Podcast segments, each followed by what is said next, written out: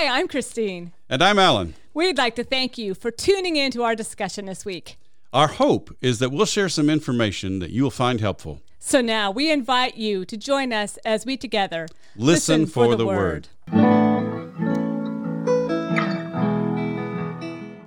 Hi, everybody. Welcome to our podcast this week. We are going to be looking at the second half of John 15, verses 9 through 17. This is a bit of a continuation of last week, if you listened. So, Alan, why don't you go ahead and put this into context, maybe build a little bit on last week? Thanks, Christy. Yeah, our gospel lesson for today basically serves as an expansion or perhaps even an explanation of Jesus' discourse about himself as the true vine and his disciples as branches who must abide in him in order to bear fruit. Uh, Jesus has told them they must abide in him if they're going to be able to faithfully carry out their calling as disciples.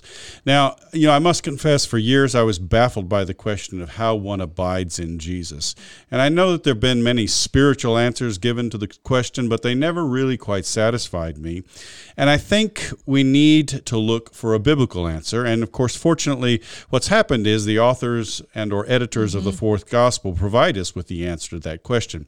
Now, it's a it's I don't think it's a very disputed question, but some gospel scholars of an earlier day would have said that this would would have said that this section of the discourse probably didn't come from Jesus.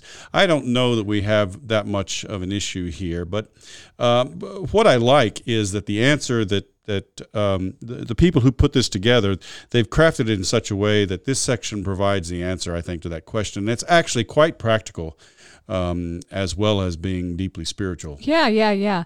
You know, when I think of that word abide, I think of a word that in English seems a bit old fashioned. And I wonder if that's part of our challenge is that we're not that comfortable even with abide. I noticed that the CEB translates this as remain, mm-hmm. although I'm not sure remain and abide really mean the same thing. So I guess help us with this word a little bit and help us with what it means. Yeah, so the Greek word is just meno, and it just means to stay or okay. or to live or to or to remain or abide you know mm-hmm, mm-hmm. and um, that doesn't help us a whole lot. No it didn't, that didn't help at all. No um, but i think what, what we find here is that the passage defines abiding in terms of a relationship but perhaps a bit differently than we might expect uh, Jesus begins with, As the Father has loved me, so I have loved you. Abide in my love. So, from the outset, abiding in Jesus is about the fact that Jesus loves us just as the Father has loved mm-hmm. him. And we're to abide, therefore, or to, to remain connected. It's like the branches abiding in the vine. We're to remain connected to his love for us. But again, how do you do that? That was always my question. How do you abide in Christ? How do you stay connected to Him? That was always my question. Right, and I guess what does Scripture say? Let's let's look at it. Right. Well, and I think I think this is what I love about this passage is that the next verse in in the next verse Jesus gets very specific. If you keep my commandments, you will abide in my love, just as I have kept my Father's commandments and abide in his love. And so clearly, Jesus' own relationship with the Father is the pattern for the disciples' relationship with Jesus. And uh, what we find if we look at the fourth gospel is that Jesus' relationship with the Father is one of loving obedience. Mm-hmm. He constantly refers to his obedience to the Father in his dialogues with his opponents, challenging them to recognize that in all that he did, he was only carrying out the Father's will. And perhaps one of the clearest statements about this theme is found in John 5:19. Very truly I tell you, the Son can do nothing on his own, but only what he sees the Father's doing. For whatever the Father does, the Son does likewise. And there are many texts like that in in mm-hmm, the gospel. Mm-hmm. And so it seems it seems like then this idea, you know, this is this is this is Jesus' relationship with the Father, and that sets the pattern for us. Yes, and uh, you know, as, as we're talking is talking about this right now, I think what is striking me as I think part of our our ability, our struggle with this is that we see the church kind of not understanding this. I mean, I mm-hmm. think Jesus is trying to explain this in many so we can understand, and yet I think we don't. Right. So um, we're going to investigate that more as we move through this. So I think one another question we have is this abiding idea is this unique to the fourth gospel? Maybe that's part of our challenge. Well, it's not unique to the fourth gospel, but it is a Johannine idea. Now, Paul has something s- similar. Um, he has the, the, the concept of being in Christ, Mm-hmm. and that's a whole another podcast. But in, in the in John and in First John especially, you have this idea of abiding in Christ um, and abiding in in uh, God's love. But I think I think here we have this whole idea of of you know emulating Jesus relationship with the Father in in which he you know he's connected to the Father by his loving obedience to God. That's sort of the key I think of what it means to abide in Jesus and thus to bear fruit as his commandments. It means to carry out his commands to us just as he has carried out the Father's commands and in fact, in the previous chapter, Jesus has spelled that out already. Those who love me will keep my word, and my Father will love them, and we will come to them and make our home with him. And that's John 14, 23. And by the way, on a personal note, that's actually the inscription in the Brame family Bible that I have from the 1850s. It's a version of the Luther Bible, um, and uh, the inscription's written a flowing German hand. Took me a while to actually decipher that it was John 14, 23. But there, I mean, there you have the idea that uh, those who love me will keep my word. My Father will love them. We will come to them, and that's sort of the that's sort of the gist of what it means to It is. abide. Yeah. And, Yeah. and I think again, this is because the word you hear is not mine, but it's from the Father who sent me. So again, you have that paradigm of Jesus just it passes on what he hears from the father. He's doing what the father what he sees the father doing. He says what the, he hears the father saying. And so and likewise if we're going to abide in him we're going to to take that same approach and we're going to let his words um, be you know our words and we're going to to follow his commands and his teachings. And I think when we hear that, I mean, it, this is beautiful language, and we we want to wrap our brains around it, and yet it is different language in the synoptics. Yes, and so, is. how do we make sense?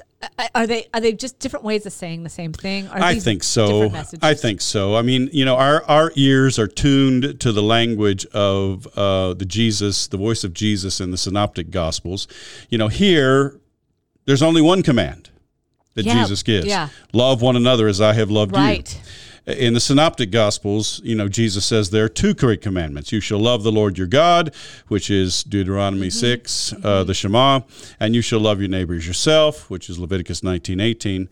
But I think it's clear uh, in the in the fourth gospel that love for the Father is what motivates Jesus to carry out God's will and obey his commands, even to the point of laying down his life. Right. And and so I think we should understand that as the foundation for Jesus' command that we love one another here. Uh, it's not that love for God is is is removed. It's it's sort of the it's sort of the implied condition to be able to love one another. We do that because we love God.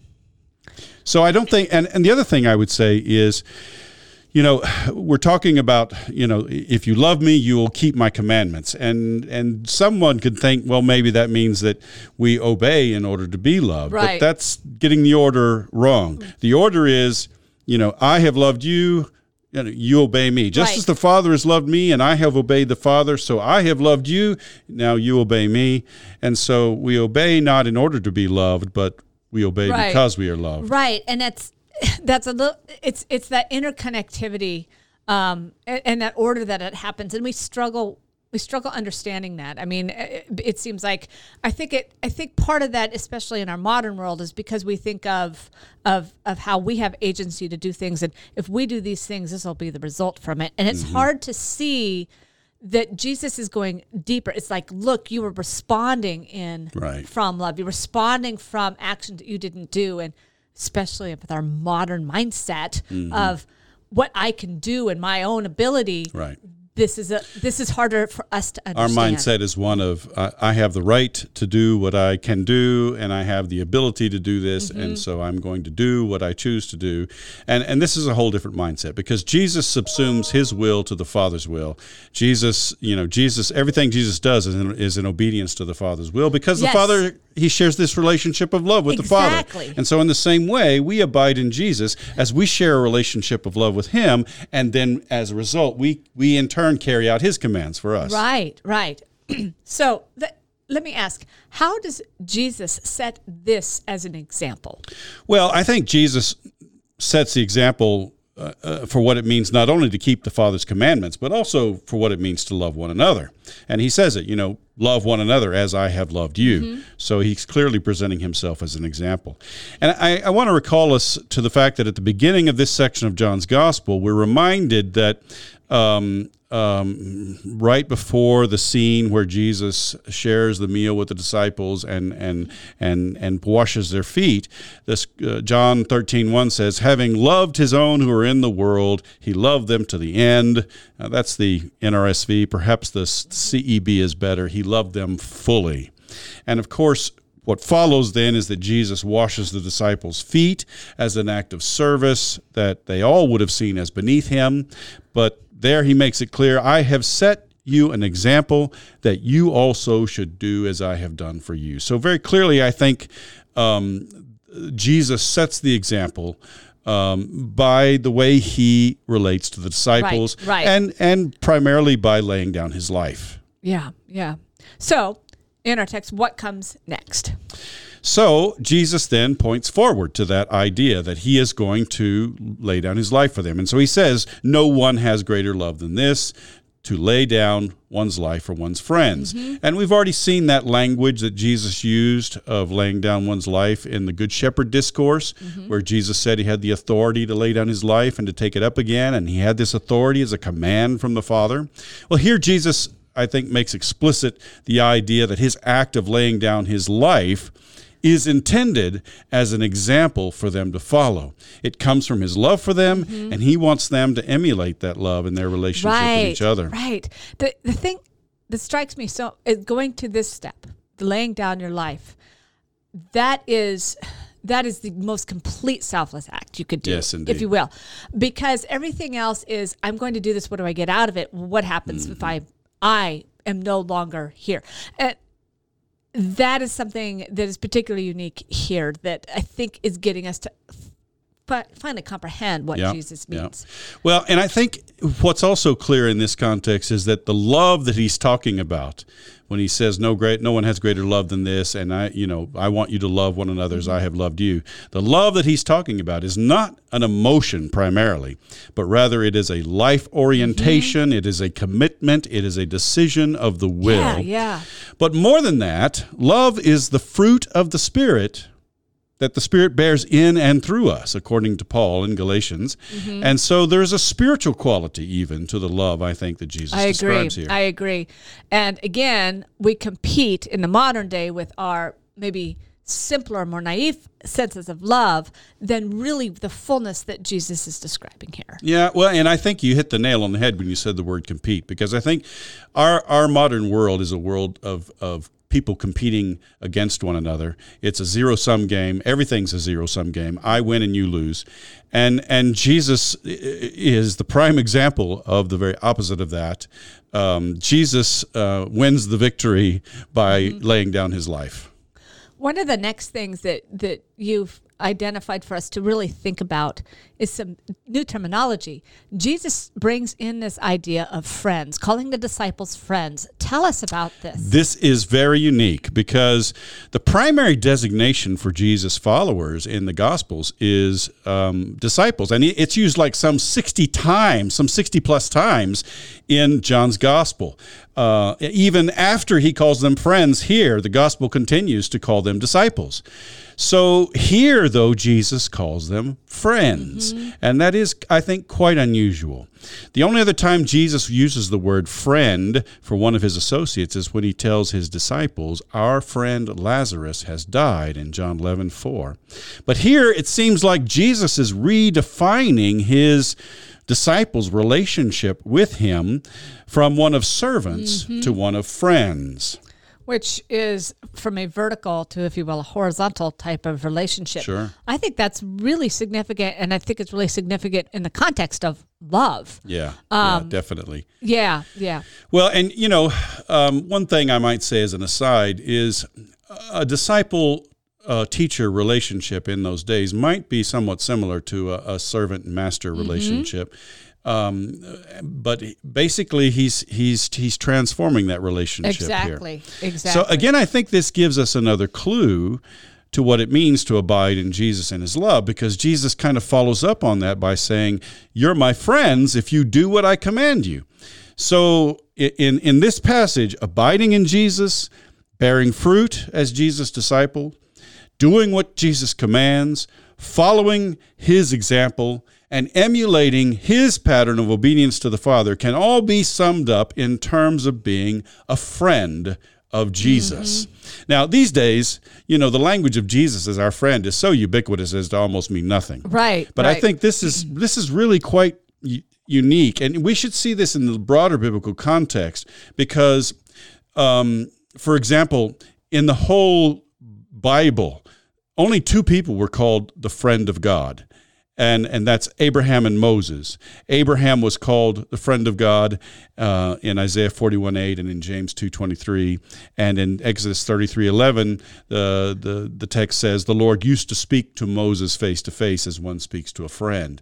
And so I think we should see how unusual and how unique it is that Jesus is now transforming or, or perhaps redefining the relationship he has with his disciples from that of disciples to that of friends. Mm-hmm, because mm-hmm. that's that's a big deal. It is. It is a big deal. So I, I would say that really all of that, um, abiding in Jesus, uh, bearing fruit, doing what Jesus commands, following His example, emulating His obedience to the Father, being a friend of Jesus. That all basically entails what it means to abide in Jesus and in his love. Mm-hmm.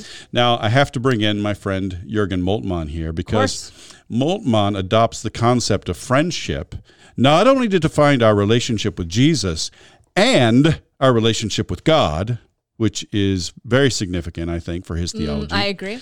But also, Moltmann adopts the concept of friendship as the paradigm for relationships in the fellowship of believers and for the calling of Christians in their relationships with all persons. That we're to be friends, friends. to one another. Right, right. And friends maybe in in the way that Jesus is outlined. Absolutely. Which which may be different. I, of course, when you have teenagers, teenage friends are like almost the exact opposite of this. yeah. So, um, yeah, that, that, that, this is a is a deep and a committed type of relationship. Yes. I mean, it is a, it is a it, you know Jesus says, you know, the definition of his friendship toward the disciples is that he's going to lay down his life for them. I don't, I mean, I don't think we're meant to literally die for one another necessarily, but I think we do lay down our lives for one another as we serve one another and in love. And, and yeah, that is the paradigm exactly. for what it means to live the Christian life uh, according to this passage. And I think that is huge. That's very significant. It is.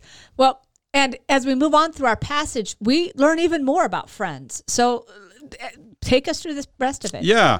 So I think because this idea of the disciples as Jesus' friends is such a new concept, the fourth gospel elaborates on what this means. I do not call you servants any longer because the servant does not know what the master is doing, but I have called you friends because I've known I have made known to you everything that I have heard from my Father.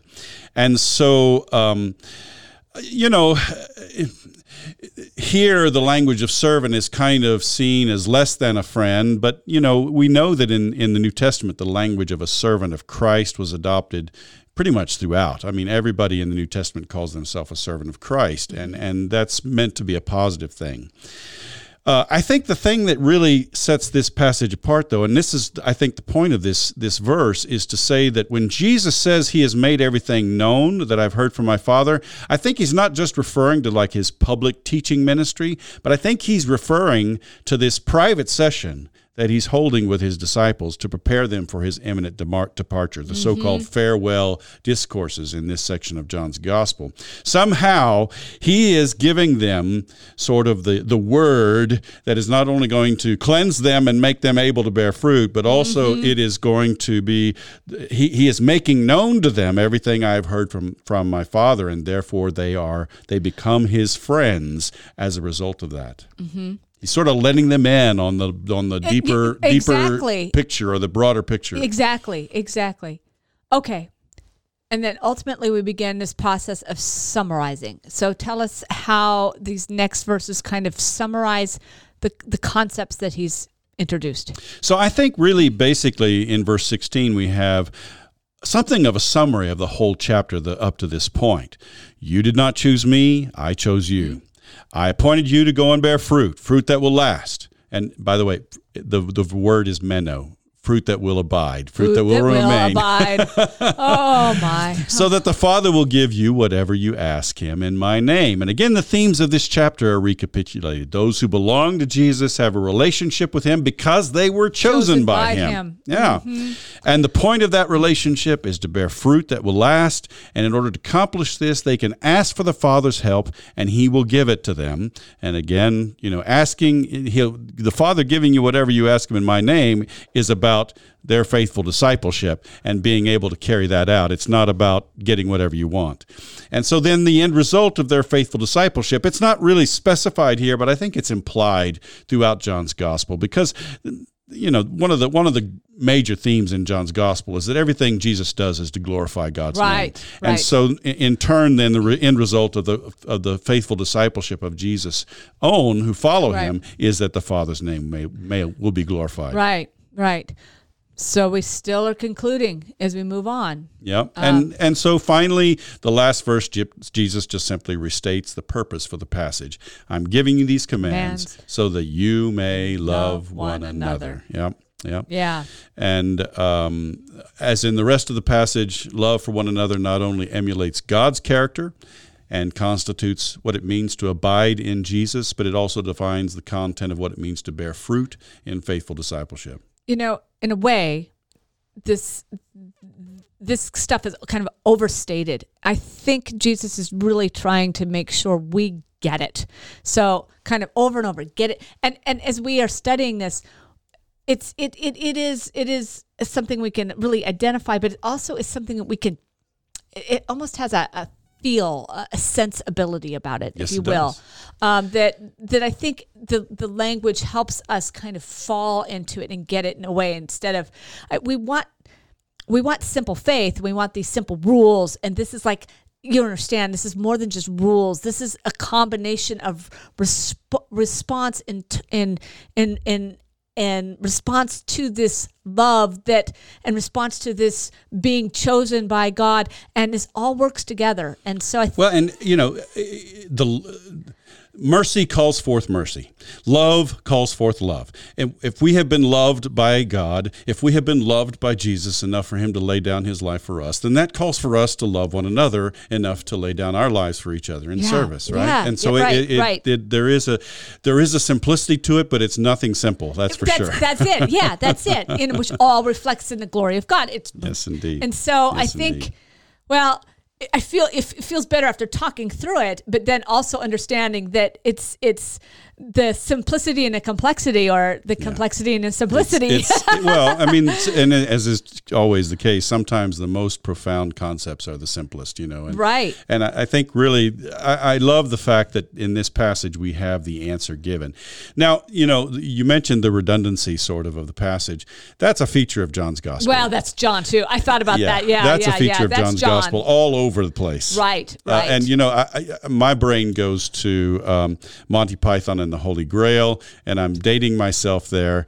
And, and uh, you know, when you know, Alan, my 17 year old knows all of the words to that, so nice, you are not dating nice, yourself. Good. It is still you've, all you, that. You've not neglected his theological education. Exactly. exactly. So the whole point, you know, when the when the when the priests are are are, are reciting from the book about the holy hand grenade, and it's all this redundancy. That's that's sort of, I think, making fun of John's uh, gospel. Yeah, you're right. You're right. You're right. At least that's what I've always thought. there you go. There you go.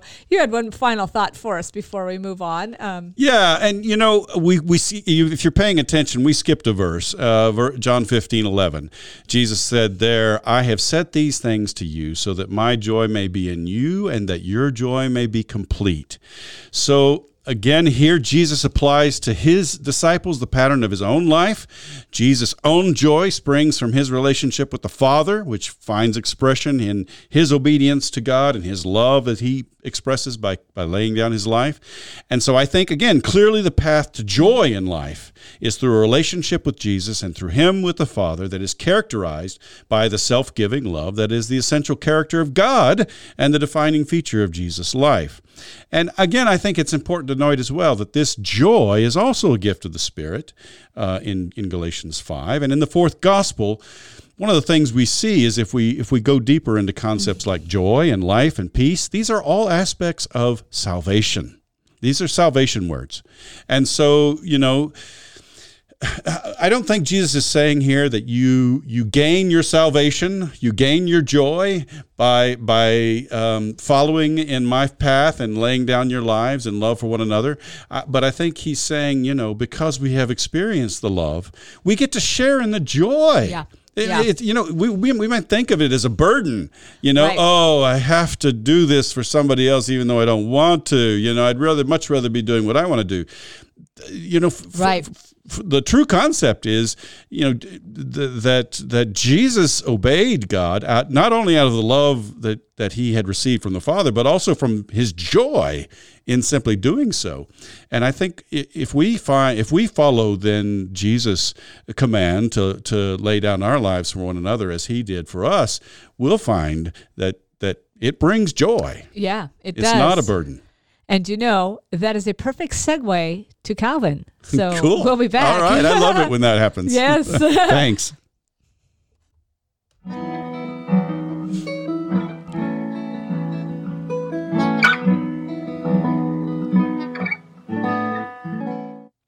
So we're back, friends, and Christy's going to tell us a bit about how Calvin approaches this passage. So take it away, Christy. Sure. So today I really just focused on Calvin's commentary to this passage.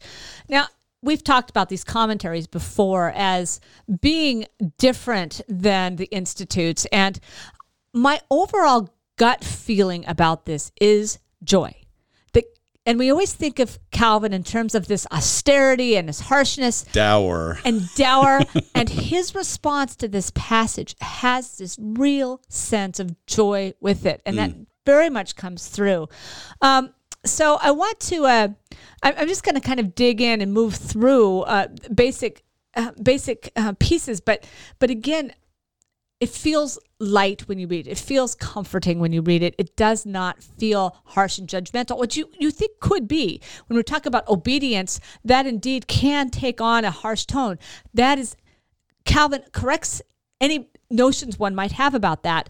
And I, I guess as I was thinking about Calvin as a, as a whole today and thinking how we tend to think of Calvin and how Calvin's been kind of taken and, and made to be so austere, I think they've missed this commentary. Yeah. Um, well, and maybe maybe they've missed something important in the spirit of the man. yeah, I, I think absolutely. And and that and that I mean, makes me how do you, you don't preach a sermon every day, you know, just out of obligation. You know, Right, that, that You just burn out when you do that. I- I think there was is- something more that was yeah, driving him. this one's this person is is is clearly called Mm-hmm. and and called to share in the joy and love that he has. And clearly people followed him um with that compassion. I mean, this is he's at a time when and in in an area where people could leave and move and go about. Um and yet he was able to build that church. In fact, it became the model. Mm-hmm. People wanted that Geneva. It must not. It must have been a, a bit of a wonderful place as people celebrated each other in friendship. So, I'd like to think of, uh, as I said, I think this gives that sense for Calvin. Um, but I think interestingly enough, um, he was began the passage kind of concerned about some of the questions is what does it mean for the father to love himself in the son? Now that sounds silly but that's very much a medieval kind of concern. That's the kind of questioning the medieval church did. And so um, Calvin comes about, and I call it, he is maybe one of the first ones to introduce Jesus language, right? but this idea that they're getting so caught up with that, um, that we, his idea is that, look, we must find Christ in order to find God, that Christ intercedes for us. In other words, that's how we come to know who God is. And, and we have to create that relationship and indeed that friendship Yeah. um, of Jesus. And so, if you will, he's our first evangelical in that sense, right? In that in that Jesus language, right? Well, and um, you know, I, as I think about the medieval church, perhaps they had a Jesus that was so divine that he wasn't even It's human. exactly Yeah. it. You know, this is a friend in Jesus, and Calvin is really the first one here to point that out. Nice. Um, and so its idea, the love of God flowed through Jesus that it might flow to us. Um, and then his very Calvinist sense of this Jesus is the head of the church, and therefore that love has to flow out to the body. ah, nice. So that's really nice. kind of like kind of like the approach I took. Yeah. Ex- exactly. I love it when Calvin Calvin agrees with me. what I've had so much fun with in this podcast and reading these pieces of Calvin is just how much he has impacted the mm-hmm. modern church. I mean, he's still a man of his time, but he's he's he's he's gotten, you know, people took him and then we got the extremists that went to the tulip and then all of a sudden we have this view of evil Calvin and Calvin had a really lot of like, good Well, and say. as we've said before in the podcast, you know, it seems that the Calvin of the commentaries is basically interpreting the Bible in light of the Bible, Right. interpreting Scripture in light Exactly. of Scripture, and and that's that's the foundation, I think, of any good biblical exactly interpretation. exactly now like like alan was talking about this this what does this mean to abide in god's love and according to calvin um, this means that it is not um, uh, it is not mutual love for christ so much as it is love for christ towards us that is connectivity with the father. So it's not a separate relationship but that it's a and, and i think that's what we had Mm-hmm. Yeah, that concluded makes sense. Yeah, uh-huh. I mean, it's it's yeah, it's a relationship uh, ultimately with God through Jesus Christ. You know, and we can't yeah, we can't leave out the Trinitarian aspect entirely. Right, Yeah. right. And then he also explained that none of this could have, this pureness of love could not have happened without Christ dying for our sins because before we were enemies and we could only experience this love through Christ's um, expiating. So, so he brings in a little bit of Paul here, I think. yes, I, I absolutely, yes, I absolutely agree. I, and he doesn't, he doesn't recognize that he's done this, but Yeah. that is how his interpretive Well, I think the difference between Calvin's approach and my approach is that I try to try to recognize that there's a you know there's a distinctly Johannine voice, Right. there's a distinctly Right. Pauline voice. It's not that they're I'm going to pit them against each other, Right. But I do want to recognize the uniqueness of each Right, voice, right. And I think in the in that day, you know, the the, the idea was just kind of yeah to to to to kind of take the whole biblical witness as as as one unified voice, Right, right. Mo- At least more than today. Sometimes he'll point it out. He'll he'll point out differences, but then he'll try to reconcile it together, Mm-hmm. Yeah, right? Yeah, Mhm, yeah. mhm.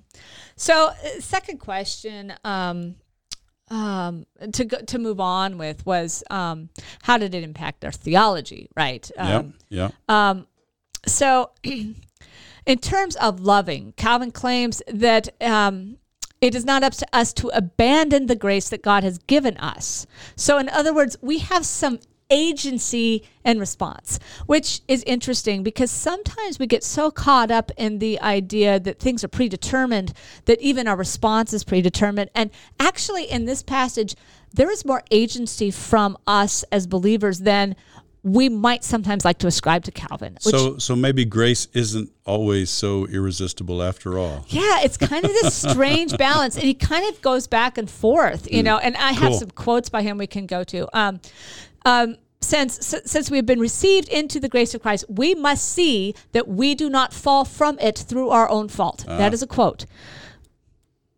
So Sounds we uh, have some sounds agency. sounds um, uncharacteristically. Um, I guess uh, it doesn't fit the stereotypical Calvin. It, doesn't, and I, I would say that he is.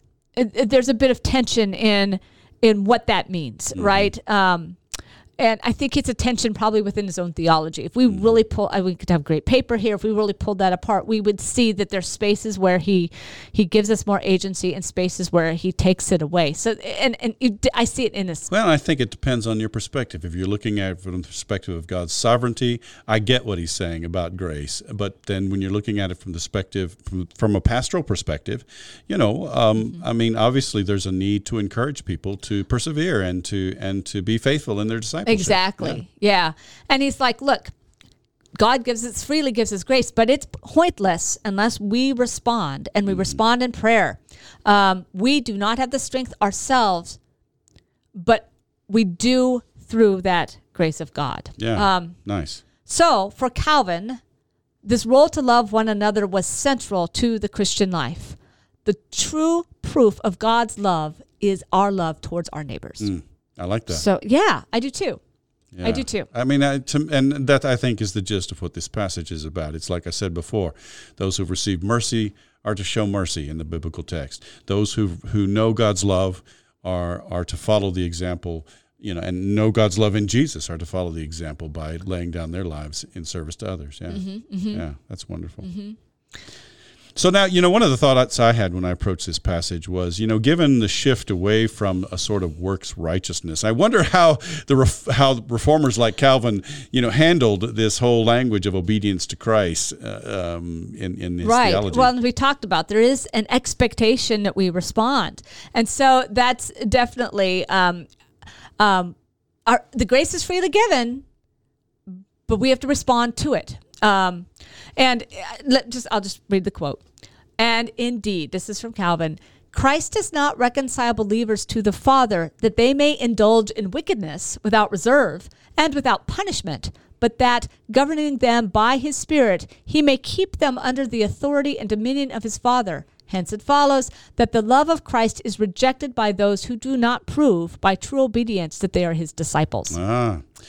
So so there's a so there's a so there's a um, maybe a um, what's what's the word I'm looking for? Uh, there's a bit of a tricky side, I guess, to perseverance of the saints. yeah, yeah. And this is, of course, this is this is the type of passage you know that, that would say, "Gosh, he's really strict," and nuts. he uses this to be able to judge who's in and who's out. I, I don't think it's designed to be a judgment, but it is designed to be an encouragement. And what's important is we should put it in the context of his whole commentary because um, in the whole commentary it's it's it's it's an encouragement to respond with this complete um, fullness of heart that indeed Christ responds to to the Father. So I think it's like, look, Christ is all in, but you're not. I mean, if if you are really if you're really committed, and we'll talk a little bit more, if you are really falling into the grace and falling into Christ's love, that this is this is a natural response for us to respond fully. Right. So it's that that awkward um, relationship that John identifies that Sure. you've got. The, well, there's the- a balance there to be struck, Yeah, you know, yeah. and and and um, yeah, we don't we don't obey in order to be loved. We obey because we have been loved. Right, right. And so he points out Jesus is the model for our correct living because his actions are a result of his commitment to the Father. And there is joy. He really points out the joy here.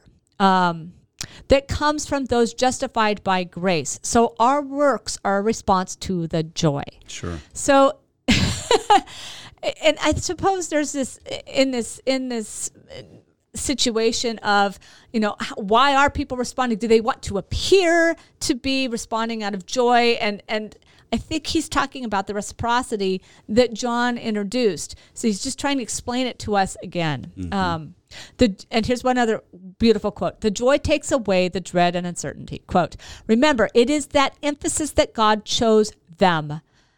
Uh, men commonly imagine some kind of concurrence to take place between the grace of God and the will of man. But that contrast, I chose you, I was not chosen by you, claims exclusively for Christ alone what is usually divided between Christ and man, as if he had said that a man is not moved of his own accord to seek Christ until he has been sought by him.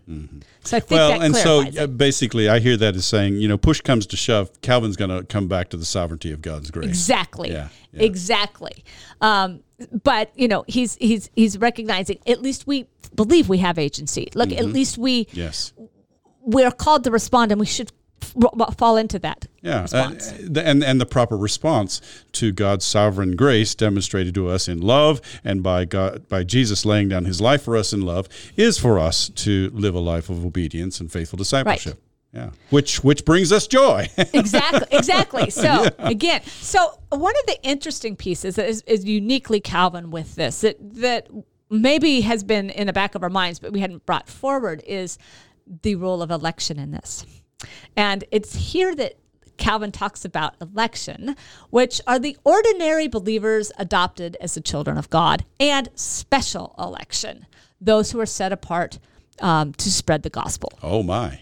and so that's who the disciples are Well, that seems strange because it would seem like it almost introduces a, a division between the, the, the people and Absolutely. the clergy. Yeah. There's an hierarchy, um, which I think is really um, problematic, actually, when we start talking about the equality of all believers, and then all of a sudden you get this shift. I, I, haven't reconciled it myself yet, and I need to read more on how Calvin works this through this in different places. But he does introduce this here. Um, so there's this idea that if we admit that we owe everything to God, then in a way we must respond to the completeness of self. Um, and so I suppose probably I would prefer to think of this with with um, um, in ter- in in terms of um, sanctification, right? Yeah. Uh, but that may not be fair, and it may not have been what Calvin was thinking. But um, this idea that as as you are becoming completely aware of God's grace, that then it's you are, and, and maybe maybe in the sanctification process, the idea is that some people never never reach that full process where they're fully engaged, where they're fully willing to lay their life down. Right. I'm not I'm not sure, but you're right. An emphasis is God is the author. Um, and uh, despite the seemed ineffectiveness of our work, um, as God is the author, we are to continue to work on God's behalf. And this is a comment on the disciples. So he kind of takes that step as for the disciples, but also also us. So he recognizes he recognizes that the commentary that went towards the disciples initially has actually a broader audience later on Yeah. um, Huh. and wants to encourage us that with all this work, the fruit we may not see in our own lifetime. The disciples may not have seen it either, but that that God will make that fruit happen. Sure. So I think that's interesting too. So it has this positive tone: is that the, your work is for naught, that not to give up hope. The work, your work is not in vain. Right. Yeah. Your work is not in vain. So, anyway, if you, this is ultimately, if you recognize the power of God, then you come to work in fear and trembling, with that awe, Mm-hmm. with that sense of being called and, and laying your life at Jesus. at So, Jesus' so feet. the obedience that Jesus says is the definition of what it means to abide in Him is a, is a holy calling. Yes. and one that is not only um, humbling and filled with awe, but also is one that um, um, g- is a positive thing that draws us to confidence that God is going to work through us, and uh, then results in joy. yeah, yeah. So that's Calvin for you. very cool. Yeah, All right, very thanks, cool. Christy. Thanks.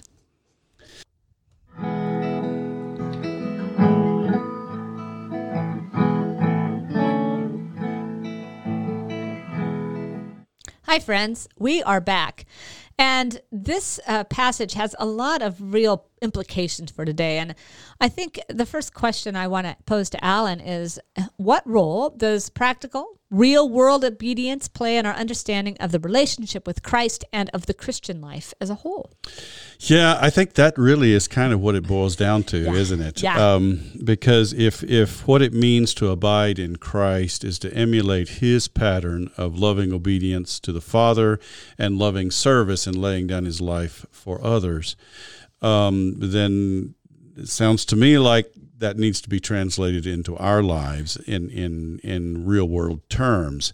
Um, you know, I think we tend to view the Christian life uh, almost um, from this sort of dualism between the sacred and the ordinary. And so our Christian space is what we do r- related to church, and, and the other space is just kind of what we do else otherwise. Yes. yes. And I don't I don't see that as being um, um, acceptable in in the concept that that uh, that John's gospel is presenting to us here. I mean, it seems to me Right. that that um, if we're going to live a life of of loving obedience uh, to God, uh, in in emulating Jesus' example and laying down our lives for one another, that's going to have to work its way into everything, we, we, do. Yeah. we do. And I feel, I mean, I feel like many of us uh, challenge that, right? You know, we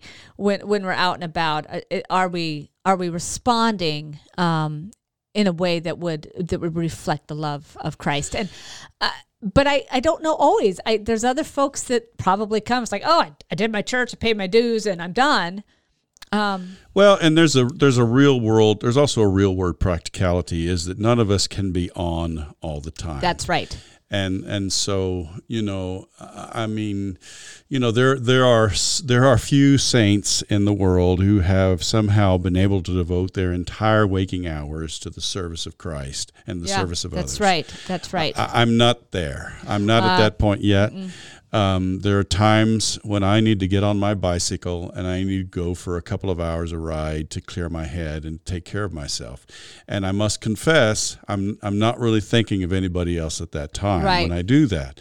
Now, I do believe that that activity is crucial to my ability to continue to serve others in the rest of my right. life Right. But there are there are times when I need to just, or there are other times when I need to just, um, you know, crash and take a nap. You know, Right, and right. and is that loving service to others? Well, uh, maybe taking care of myself with by resting is is is enabling me Right. to, to serve others, and so we can frame Right. it that way. But I, I think you know you can get into almost a trap of of legalism. Yes, with I, this. I thought And about that. Absolutely. We don't want to go there. I don't think. I mean, we, we, we have to let ourselves be real human beings in this, Right. and we recognize that we're going to fall short. Well, we- we're going to fall. We're going to we're going to we're going to stumble. We're going to make mistakes. We're going to sin. Right. And and as much as we'd like to be able to say we're not going to, it's just that's the part of the reality of being human. So I'm thinking about this. You know, we're preaching this, and you know, are, are you coming at the angle of, hey, you're going to mess up um, because you're human, or are you coming at the angle of, hey, step up? Um, you're you're called to act, um, and, and I think there's a balance. It may depend on your congregation. You know, I Um, guess my experience with folks in the pews is the language needs to be step up. yeah. I, I, I'm wondering. I think if, I think folks I don't know. I know that there are some folks out there who who really are hard on themselves right. And they don't give themselves a break. And there's some people who do need to hear that message of give Yeah. yourself a break and recognize, you know, at the end of the day, you do the best you can to to lovingly obey God by laying down your life for others, and, and you leave it in God's hands, right? Right, And God right. is going to use your best to co- accomplish His work. Uh, but the uh, there are a vast majority of people, I think, that that need to hear the message of, you know, if you're going to really um, be serious about this Christian thing, uh, you need to step Right. it up a bit. You know, one of the churches that I attended for a long time, I really loved it because the idea was you come to church and and the spirit fills you and then there was a sign of now as you're leaving the church you're entering the mission field so your Yeah. work is Yeah. you're just getting started Right. on your day Your Instead of, Christian I've life- done this yeah, yeah. Your Christian life begins when you walk out the when you door. walk out the door Right. and and it was always kind of a, a motivating sense you know hopefully you got uh, spiritually replenished and then you go but um, most people probably don't actually follow that right, They're, they're coming in i'm doing my I, I did my church thing and i'm, I'm done Right. well, and you know, you know, we get caught up in the distractions of work and family and all the other distractions that are out there, and it's hard Mm-hmm. Yes, to yes. to balance all of that and to manage it and to keep your focus on God. right Uh, yes absolutely It is a challenge. it is a so challenge. maybe maybe we do need to say, you know, give yourself a break. I don't know. I I, I think it needs to be both and. I think it needs to be both and, and Yeah. it may depend. I'm I'm lucky. I served in a, a church with two pastors, so the uh, my big joke is he's always the one. Uh, he's he's got the step up mes- message, and I tend to come with the other one of give yourself a break. So we balance each other out.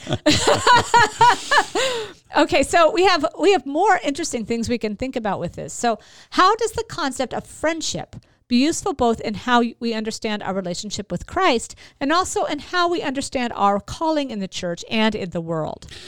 Well, you know, here I, I really think Moltmann was an was an eye opener to me. And and this is a passage that I quoted from his church in the power of the Spirit. And by the way, if you're looking for the best way to get an entree into Moltmann's theology, I would say Church in the Power of the Spirit is it, because that really kind of covers all of his theology in a in a summary fashion. Mm, nice.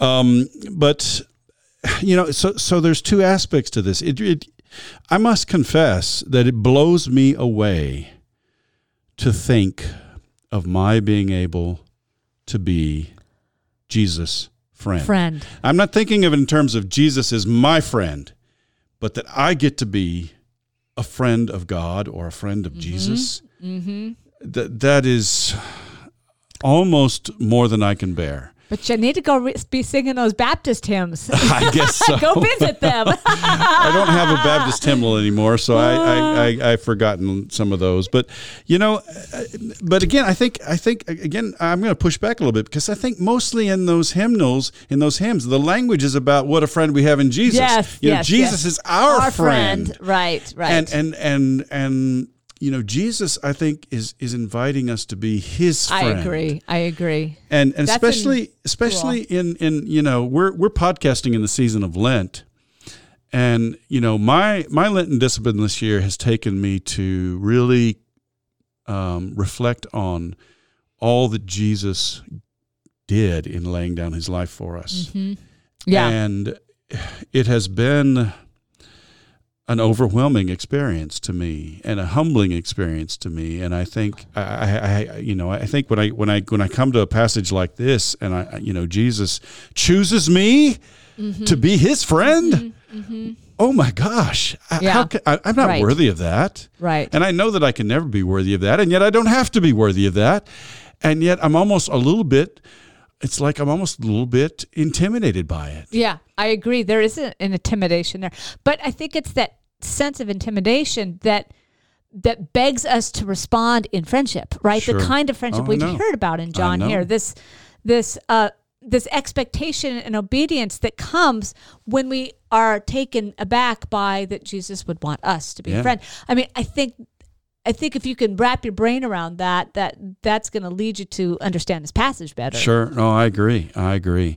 And then, of course, the other thing. I mean, one of the things that I have really embraced ever since I really kind of embraced Moltmann's theology, you know, some twenty years ago or more, is you know I really do see uh, the concept of friendship as the overarching umbrella for what it means for us to live together in the church in relationship with one another and what it means for us to carry out our calling to be the church in the world. That we are called to be friends to one another who lay down our lives for each mm-hmm. other but we are also called to be friends to the those everyone in the world, right? Right. And to lay down our lives for right. them, and and so in in in, this, in a sense, this concept of friendship is sort of a maximally expansive exactly. vision of the Christian life. Exactly. But think about the impact if people embraced this and that's i think you know i've said it before i think if people really in our churches really embraced something like this our churches would not be able to hold the people that would be coming I agree. I agree. And I think it would vastly change what our world looks like, which yeah. is, of course, I think the it of faith. Yeah. Um, but, uh, well, we know there's a, we have a long way to go. yes, indeed. Yes, indeed. And, and, you know, again, I think we can recognize that God accepts what we offer to Him, uh, even though we fall short, and we can give ourselves a break. And, you know, um, you know, if you're like me, you have a tendency to think, well, my best isn't good enough, and you know, um, best is best, and right. and and I think in God's God's eyes, He's not measuring us with a yardstick. Well, you you know, you only come up to to to so many inches, and and this person right. has right. has double the inches. So you know, this person has a much better. I don't think I don't think it works that way. I mean, I think I think we all God knows what our best is, and right. and that's what we're called to do. And if we do that, then you know, I think God accepts that. And I mean, obviously, the, the message of grace is God accepts us whether we do it or not. But um, I think, uh, again, I think our our our world, our ch- the church would be revolutionized, and our world would be revolutionized if we would all catch the vision of this concept Yeah. of being friends who lay down our lives for one another. Yeah, yeah, absolutely. It absolutely. So, friends, that's a lot to think about with this passage. Enjoy. Thanks, Christy. Thank you.